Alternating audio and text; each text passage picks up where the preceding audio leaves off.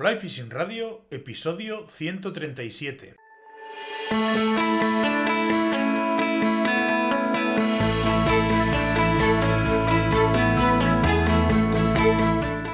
Bienvenidos mis queridos pescachailes a un nuevo episodio de Fly Fishing Radio, el primer podcast de pesca con mosca en español. Soy Miquel Coronado y durante la próxima media hora vamos a hablar de pesca con mosca.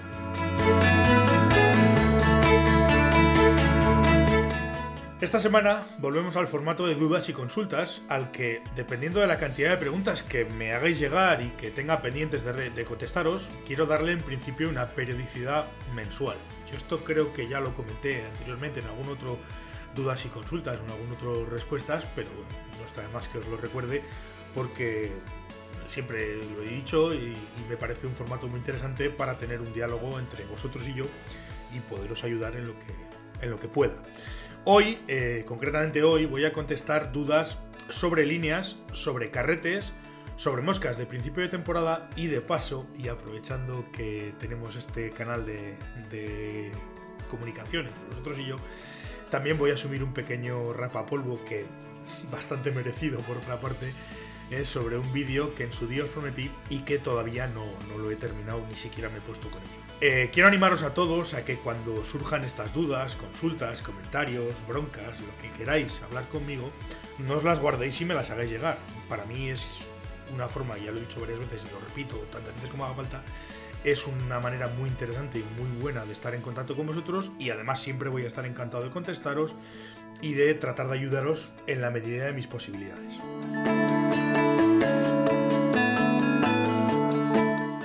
Para todo eso, dejadme que os recuerde que mi web es waterpeople.com y además del podcast eh, tenéis todas las fórmulas para contactar conmigo vía WhatsApp, vía formulario de contacto, vía correo electrónico y de esa manera pues ya hacerme llegar vuestras dudas, consultas, etcétera, etcétera. También podéis preguntarme por mis servicios y por mis cursos presenciales podéis comprar en la tienda online y eh, podéis acceder también a la escuela eh, en la que tenéis a vuestra disposición cursos online de pesca mosca pues con los que vais a mejorar vuestra efectividad en el río y vais a ser pescadores mucho más completos. Recuerdo, eh, la web es waterpeople.com. La primera pregunta me la hace Juanan a través del correo electrónico. Me dice Miquel, eh, muy buenas, te escribo este correo para preguntarte qué línea me aconsejas comprar de cara a la próxima temporada. Hasta ahora he estado pescando con líneas de T, pero ahora se me hace francamente difícil encontrarlas en el mercado. Hombre, la verdad es que hace años las líneas de T eran las reinas del mercado y todas las marcas tenían varios modelos de líneas eh, con perfiles de T. Hoy en día la tendencia ha cambiado, ya no es una línea que se venda fácil, con lo cual pues las, marcas no las fabrican o fabrican muy pocos modelos y las tiendas pues les cuesta eh, traer mm, perfiles de T. De todas formas, con el tema de los perfiles WF, como tienes tal cantidad de, de opciones, pues yo iría a buscar algo muy específico. Mm, depende mucho de tu forma de pescar y depende mucho de los ríos en los que vayas a pescar y sobre todo de, la, de lo que le pidas a una línea, de lo que le vayas a pedir a la línea. Yo te voy a decir que con todo lo que hay en el mercado es importante buscar uno que se adapte lo más posible al tipo de pesca que quieras hacer.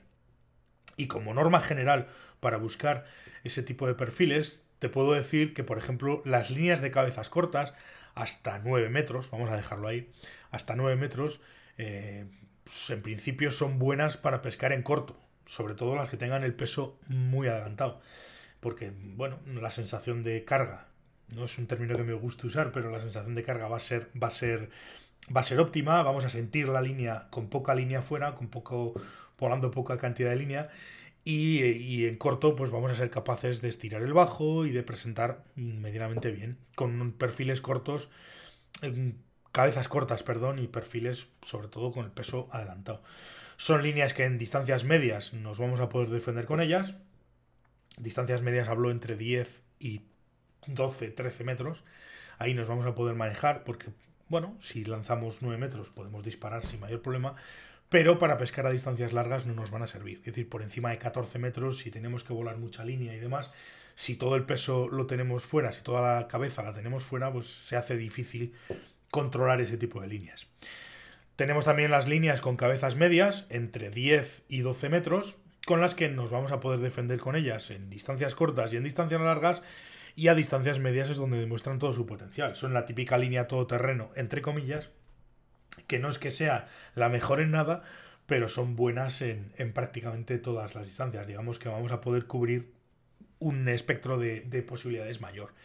Luego tenemos eh, lo que serían cabezas largas, que no nos van a ayudar a la hora de pescar en corto, porque por lo general las líneas con cabezas largas, los perfiles, los, los pesos los tienen bastante retrasados con lo cual, si sacamos poca línea, vamos a notar poco peso, con lo cual no vamos a sentir la línea y no vamos a cargar. Y luego esto volviendo a hacer el gesto de las comillas, porque es un término que este de la carga de la caña a mí no me gusta ni ver. Pero bueno, para que me entendáis, vamos a sentir poco la línea y entonces mm, se nos va a hacer complicado lanzar con esas líneas en distancias cortas.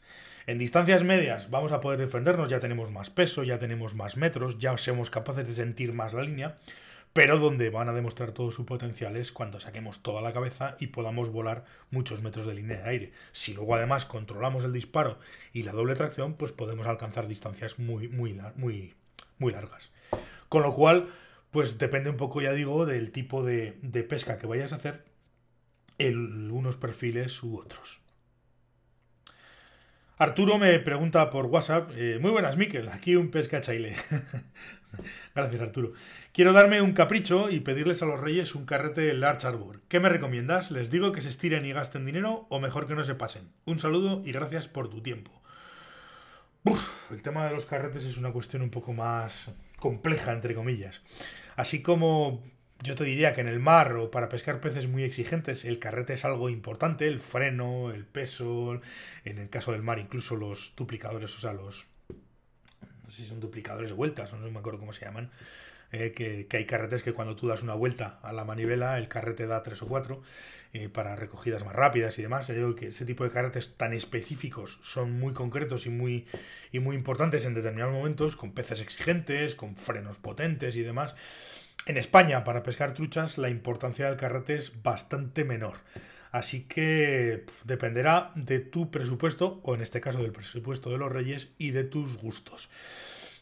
Yo, yo personalmente hoy en día un carrete le pido tres cosas. Mm, básicamente que sea de bobina ancha, para que la línea no coja memoria, que sea lo más ligero posible y que ya, pues puestos a pedir que estéticamente sea un carrete bonito y me gusta. También es importante que tengas fácil acceso a bobinas extra y pues haya una marca con una garantía detrás por si rompes alguna pieza o lo que sea. Eh, porque tiene que ser materiales más o menos resistentes. No es plan de comprarte un carrete barato y al primer golpe, pues que se te rompa la, zapata de sujeción o que se te melle las bobinas que a mí, concretamente, en el pasado me ha sucedido. Es decir, comprar un carrete barato para, este, para esto, para el otro, y al primer golpe tonto en una piedra o al primer tal, la zapata de sujeción hacer puñetas o en su momento pues tienes que mellar la bobina y con lo cual has comprado un carrete barato que luego tienes que volver a comprar porque, porque has roto una pieza que por lo que sea no tiene, no tiene cambio, lo que sea, porque es de plástico o por tal, y tienes que volver a comprar otro carrete, con lo cual haces doble gasto, con lo cual al final, pues si te hubiese gastado un carrete un poco más caro, pues hombre, habrías tenido la opción de, de no romper esas piezas. Yo hoy en día personalmente estoy encantado no es porque los tenga, sino porque lo he tenido en la mano, lo he usado, lo he probado y me parece un carrete espectacular en cuanto a diseño y en cuanto a función. Es el Guideline Fario LW, que tiene bobina ancha, un peso bastante contenido y un diseño a mí personalmente que me encanta. Aunque eh, este invierno he visto, ya veo que esta es una pregunta que me hicisteis en Navidades y la estoy contestando un poco más tarde, y entonces me ha dado tiempo a ver, por ejemplo, el, el Fario Click, que le tengo unas ganas locas. Es todavía más ligero que el Fario LW y tiene una pinta espectacular. Voy a ver si consigo hacerme con uno y hacer una prueba y os la grabo en vídeo para que lo tengáis y lo podáis. Y le podéis echar un vistazo.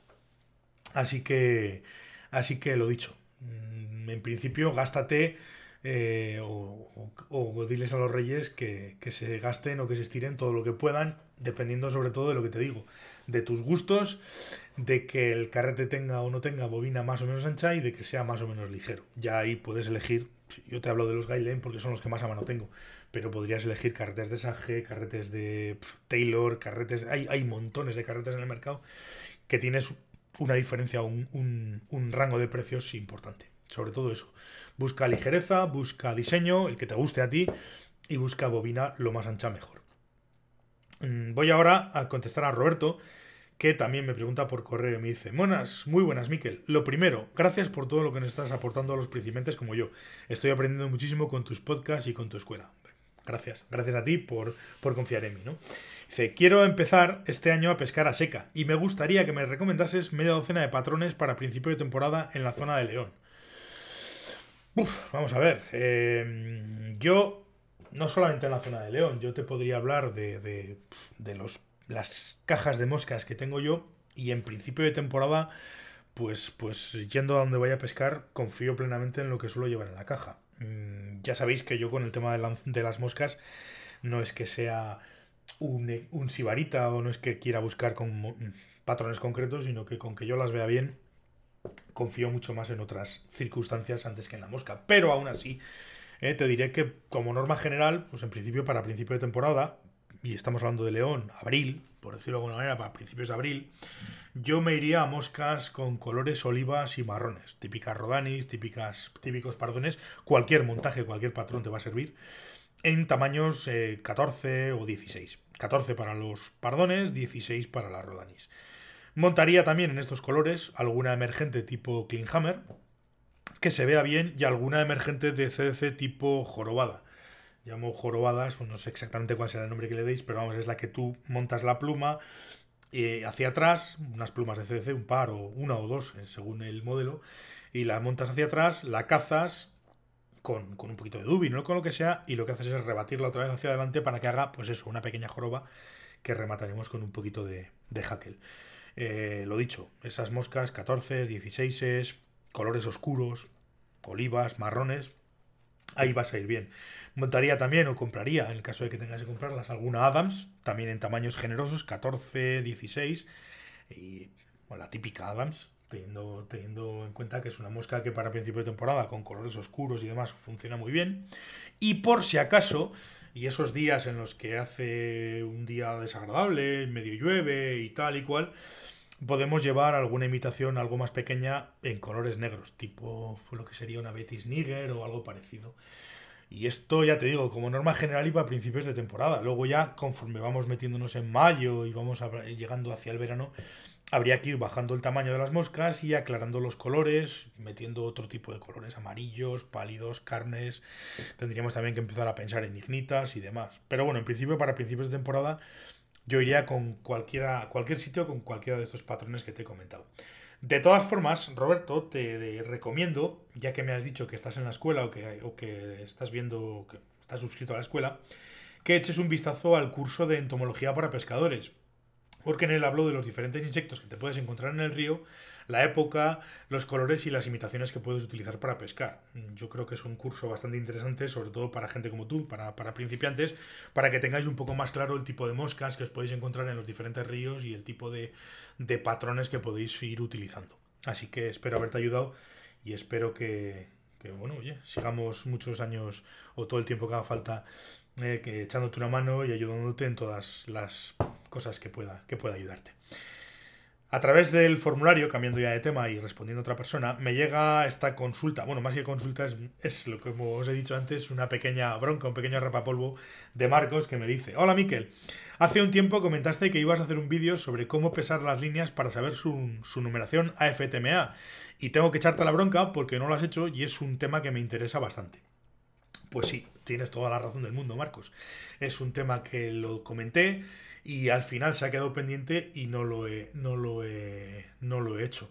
Eh, ahora mismo, bueno, tengo varias cosas encima de la mesa y tengo que hacerles un vídeo que os lo tengo que hacer y voy a procurar antes de que acabe este mes de febrero eh, sacar tiempo y, y hacerlo. Lo subiré al canal de YouTube y os avisaré para que cuando esté hecho pues lo tengáis y lo veáis. Básicamente lo de pesar las líneas, para el que no sepa eh, un poco cómo va el tema, prometí en su día hacer un vídeo con una, con una báscula, la típica báscula de cocina, para que, eh, bueno, quien, quien quiera o tengas en casa alguna línea que no sepas, no esté rotulada o no sepas exactamente cuál es su, su peso, cuál es su, su, numeración puedas eh, relacionar pesos de gramos con, con líneas, con numeraciones AFTMA. Os recuerdo que para pesar una línea lo que tenemos que hacer es coger los nueve primeros metros, en realidad son 30 pies, todas estas numeraciones americanas, entonces hay que tener un poco, las correlaciones son un poco extrañas. Entonces los 30 primeros pies, quitando medio pie creo que es de la punta, y tenemos que pesarlo. Y ese esos, esas, esos, nueve, esos 30 pies, 9 metros con algo, 9 metros, no llega a 9 metros y medio, 9 con algo metros, nos van a dar un peso en gramos. Y entonces nosotros tenemos que ir a una tabla, que os la voy a dejar, dicho sea de paso también. Hay varias veces ya esa tabla ya la he manejado varias veces, pero os la voy a volver a dejar en las notas del programa para que le echéis un vistazo, es una tabla en la que eh, voy a eh, correlacionamos eh, pesos en, en gramos con eh, numeraciones a FTMA. Tú coges la línea, le pesas esos nueve primeros metros y según los gramos que te dé, vas a la tabla y miras. Y si pesa X gramos, pues, pues será una línea 2, una línea 3 o una línea 4. Eh, los fabricantes con el tema de los pesos, estos hacen bastantes trampas porque hay fabricantes que numeran por encima de lo que son las líneas, es decir, te, mete, te dicen que te están vendiendo una línea 4, tú la pesas y dices, coño, pero si esto es una línea 6. ¿Por qué? Pues porque últimamente el estándar AFTMA eh, se hacen bastantes trampas con él y, lo que digo, hay fabricantes que se, sobre, que se pasan por encima y luego además pues, pues tiene mucho que ver también con los nuevos perfiles de los que hemos estado hablando al principio que depende del perfil de la línea, pues claro, tú puedes pesar 9 metros, pero si la cabeza tiene 16, pues, pues no tiene mucho sentido pesar esos 9 metros, que sea una línea 5, cuando tú estás volando 16, igual estás volando una línea 7. Con lo cual, pero bueno, siempre viene bien tener ese estándar para ir más o menos organizándonos y sabiendo cómo nos podemos manejar. Lo digo, os lo dejo en las notas del programa para que lo echéis un vistazo y os haré el vídeo que también os, os eh, avisaré cuando esté para que quien quiera pues le eche, le eche un vistazo. Y nada más, vamos a dejar aquí las preguntas y las respuestas, dar por terminado el episodio de esta semana. Recuerdo que podéis seguir mandándome todas vuestras dudas y consultas al formulario de contacto a través del correo info.waterpeople.com o vía WhatsApp en el botón que está tanto en la web como en la página de Water People en Facebook. Nada más, muchísimas gracias por vuestra atención, por estar al otro lado, por vuestras valoraciones, por vuestros comentarios y por los me gustas en todas las plataformas en las que está disponible el podcast. Gracias por suscribiros a la escuela y sobre todo, sobre todo, sobre todo, gracias por hacer que todo esto sea posible estando al otro lado y haciendo, pues lógicamente, eso, escuchando, comentando y ayudándome, ya que sin vosotros eh, todo esto pues no tendría ningún sentido. Dicho esto, nada más, mis queridísimos pescachailes, nos volveremos a escuchar el próximo martes aquí en Fly Fishing Radio. Hasta entonces, portaos bien y sed buenos.